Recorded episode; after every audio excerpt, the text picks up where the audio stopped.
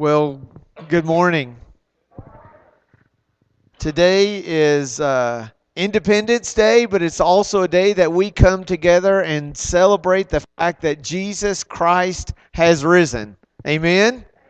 And I'm I'm telling you, it's just nice. Uh, we've now got the the pews arranged where they normally were uh, to some degree, and it's just nice to some some folks back. Um, we've had some of our folks who have been sick lately, and they've they've uh, been in surgery under the knife, and they're here with us. I see Latoya's over here. We're so glad to have you here, and the Curley. I mean, if it's uh, McCoy is, you know, uh, his legs from trying to kick on Shirley, or Shirley's hurting her arm from swinging at you. We we have both of you back, and Tegan is here with us, and I just saw Carol Geyer out here a moment ago, and so we're just so excited to have some some of these faces back and to have you all here with us. You know, preaching can be inspiring, and it can be informative and boring and awkward.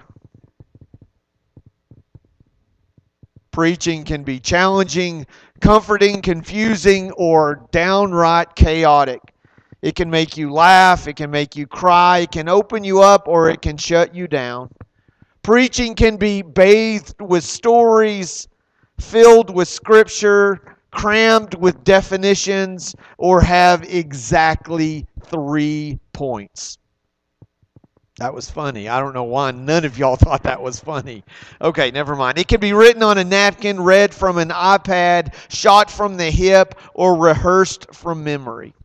It can be too long, too dry, or too scholar, scholarly. But apparently, it can never, ever be too short. Thanks, Lee. Appreciate that. Preaching can be a lot of things and, and most of the time i'm thinking about my audience. I'm thinking about you as i'm preparing and presenting a sermon. But but every once in a while i end up talking to myself in a room full of people now, that's not to suggest that you're not listening, but sometimes as I'm thinking about a sermon, and even as I'm giving a sermon, it really is me addressing myself and my heart. And last week was one of those sermons. Maybe you heard something, maybe you were listening, but I think I was the one who needed to hear that more than anyone else. And so this last week, I did something that I should do every time. I practiced what I preached. Starting Sunday after the service, I began to over and over again praying to God, just asking Him. Hundreds of times, my constant prayer was that the Holy Spirit would open up my eyes and open up my heart every day, every hour, I kept saying, God, please just open my eyes and open my heart. Allow me to see people the way that you see them and allow me to love people the way that you love them. I desperately wanted to see people the way Jesus saw them and to love them the way that God loves them. And let me tell you, when you ask for something, from God, be prepared. Be prepared to be heard. Be prepared to be challenged and be prepared to be amazed. Just one day after I began that constant prayer, asking for God to open my eyes and heart, I got a phone call. It was unusual timing for me. Wyatt and I had just uh, gone in uh, to the gym to work out. And the only reason I point that out is because I want you to imagine what I might be wearing as I'm getting ready to work out. I was in my, my old workout shoes, uh, a an old t-shirt and shorts and we are just about to to head over to the bench and my phone rings it i i, I mean two seconds later, and I would have been out of earshot of that. And I didn't recognize the number, uh, but I, I reached up and grabbed my phone and answered it. and it was the hospital. And one of the things that, that I have the um, joy of being a part of is a chaplaincy group uh, at Covenant Hospital here in Hobbs. And as a part of that group, it means that uh, every so many weeks I'm on call. And it just so happens that I got the call. And a nurse was on the other line. She said that she was from the ICU, and there was a family that just had a, a death, and they were requesting a chaplain. And I said, I am not dressed for this. Um, and I said, uh, let me let me figure out what I can do. And I hung up the phone and I thought, it's 15 minutes home. I've got to change. It's 15 minutes back to the hospital. I, don't, I mean, and then I just said, you know what? I'm just, I'm going to go like I am. And I'm just going to, if they say something, if I have a chance to apologize, I'll do it. But I don't think that the biggest concern, I hope the biggest concern was not the fact that I was wearing old gym clothes when I walked in there. And so I I went into the hospital and I visited with the nurses for a few minutes, and then I walked into that room, and there was a family surrounded by an older man who had just passed on. And it had just happened within 15 minutes. Just almost as soon as, as he uh, passed away, the nurses were there and they called me. And so I'd gotten there and they were surrounding him. And I saw some things because I believe that God allowed me to. Because as I was going up there, my prayer was, my prayer was just this God, give me your eyes to see people the way you see them, and give me your heart to love them. And as I stood in that room with eight other people surrounding this man who had been married to his wife for 62 years. And she sat beside his bed and just wept and wailed and grieved. I saw brokenness and I saw grief and I saw heartache. It was raw, it was real, and it was so painful. And it wasn't because I wasn't with a group of believers. It was because they were just in the midst of that pain. I saw all that grief. And I saw God in that room. I knew that God was there. The next day, I joined the youth group as they visited different members of the church. Last week was our work week here in Hobbs. We tackled yards, we cut down trees, we hauled off trash, we cleaned out garages.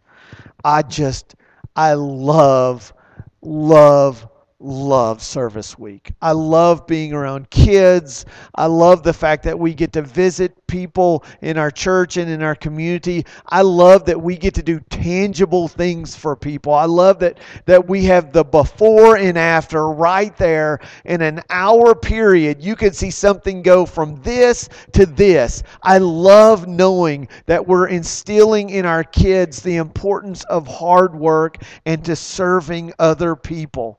It was just so great. But my continual prayer, even as we were loading up the trailer, is Lord, please open my eyes and my heart. And all of a sudden, middle school boys were easier to handle and harder to want to kill when I prayed that prayer.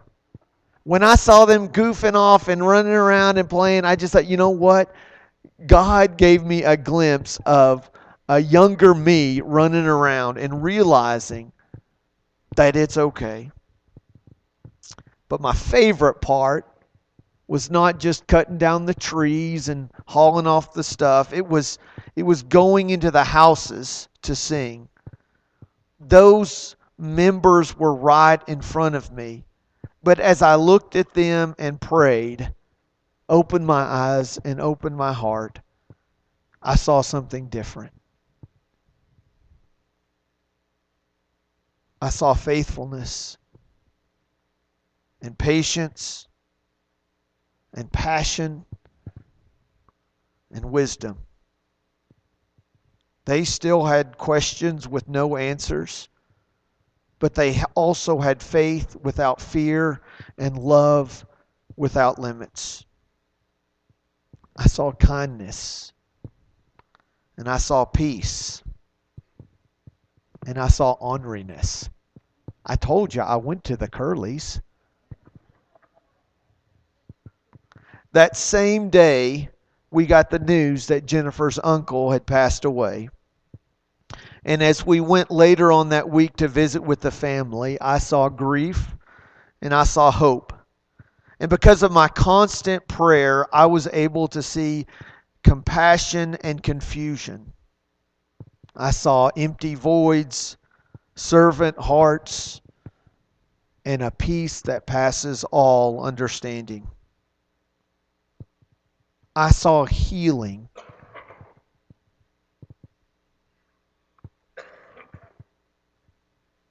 I saw healing happen in a way that I never thought it would. I also saw a young man there who I will call Timothy. Over the past several years, Timothy had been somewhat alienated from others in the family, partly because some of his own decisions and partly because he was a victim himself. He was hovering on the outside as we would come together, whether it was at the visitation, in the family room. He always to see, he always seemed to be on the fringes. He seemed to keep a safe distance from others, and others reciprocated. Not necessarily because of disdain or even some form of punishment, but mainly because neither him nor others knew what to say or how to say it. So here we are in this room. We're just about to go in in a few minutes into the funeral, and we're all in this waiting room, and that's when my prayers came back to bite me. In the corner of the room stood this 21 year old kid with arms crossed, sunglasses on, and standing all alone. I looked at him. God, give me your eyes to see people the way you see them. And give me your heart to love them the way you do. I saw brokenness. I saw anger. I saw hurt. I saw insecurity. I saw fear and bitterness and loneliness, and I saw longing. Longing not to be alone. And I saw Luke 15 explode in front of me. The story of the prodigal son as I stood there waiting, looking at this young man, what I really saw was a young boy who was in the far country. You know, we make a real big deal about the son who's he's sitting in the pig pen. He realizes his situation and he comes to his senses. I love that phrase. He he comes to his senses. But let me ask you this. Why did he decide to stand up, to point his feet towards home, and to start walking? I want you to listen to his reasoning in Luke chapter 15, starting in verse 17. It says, When he came to his senses, he said, How many of my father's hired men have food to spare, and here I am starving to death? I will set out and go back to my father and say to him, Father, I have sinned against heaven and against you. I am no longer worthy to be called your son. Make me like one of your hired men. So he got up and he went back to his father. Why did he leave? You could say partly because his conditions were so bad that he was he was at the, the end of his rope. He was at the bottom of the barrel. He had nowhere else to go. But I think there's another reason why he decided to get up. He believed, or at the very least, he hoped that he might get a break. That dad might maybe reluctantly let him into the servants' quarters. It wasn't just about who he was and where he was, it was what he believed his father might do. And that's why we love this story. It's not about a prodigal son who spends extravagantly, but a prodigal father who loves lavishly and forgives recklessly. That's why it's such an amazing story. Did you catch where the son was headed? Did he say he was going back to his home country? Did he say, I'm going back to the house where I was born and raised? Did you catch where he said he was going over and over again? He says, I'm going back to my father. That's what drew him home. It wasn't that he wanted his own bedroom. It wasn't even that I want food. He believed, he had hope that if he walked back up that driveway, he would be met by a father who, at the very least, would let him be a servant. The father loved and forgave his sons when they were at home they saw forgiveness. They felt love. They knew what it was like to be forgiven. So when they both left the house, they were able to recall a father who had grace. And they believed he could show mercy. Think about that.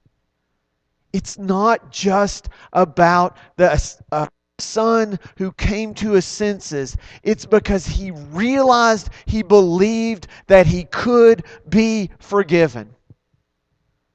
How many people, how many of you are sitting in the far country not because you think your conditions are okay and you're content with them, but you're afraid you won't be forgiven? How many people outside of these walls deeply desire to be in relationship with God, but they're just afraid that before they can make it to the Father, they'll be confronted by the big brother.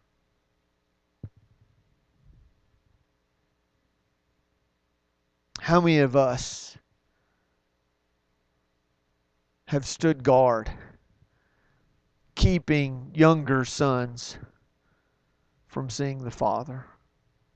How many of us have been so afraid of the unacceptance we receive from others that we never really walk home? Timothy stood in the corner of that room. Was it because he wasn't ready to leave the far country or because he didn't think he would be welcomed back home. And the Spirit opened my eyes. But this time, we didn't look outwards. Instead of looking at other people, the Spirit had me turn and look at myself. I saw myself and I heard the question Was I going to love like the forgiving Father or judge like the bitter brother.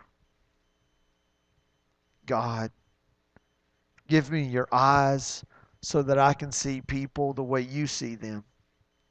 And give me your heart so that I can love people like you love them. As I walked across the room to Timothy, I realized I wasn't just headed closer to a hurting soul. I was walking closer to the heart of God. Because God calls each one of us to love and to be loved. He calls us to forgive and to be forgiven. He offers us grace in giving us things that we don't deserve, and He showers us with mercy by not giving us things that we do deserve. And as Jesus looked at the people in Luke chapter 15, after finishing that story, the big question hanging on the hearts and in the minds of people was this Will you love, and forgive like the Father? Or will you remain bitter and judge like the older brother? I'm going to continue to ask that you join me in our homework this week. And again, I'm still talking to me, but if you want to join me in this, over the next seven days, my prayer is that you will just ask, Holy Spirit, please open my eyes so I can see people the way you see them and open up my heart so that I can love them the way God loves them. I want to close out in a prayer and then we'll sing a song of invitation. Come, Holy Spirit, fill the hearts of your faithful and kindle in us the fire of your love. Lord, I pray that you give us your eyes to see, that you give us your feet that move, that you give us your heart that loves, and that you give us your hands that stretch wide. They stretch wide in acceptance, in sacrifice, and in love. God, may we be more like you every day. And as we find ourselves walking to those who are hurting, may we find ourselves growing closer to you each day. It's the name of Jesus that I pray. Amen. Please join me as we stand and sing this morning.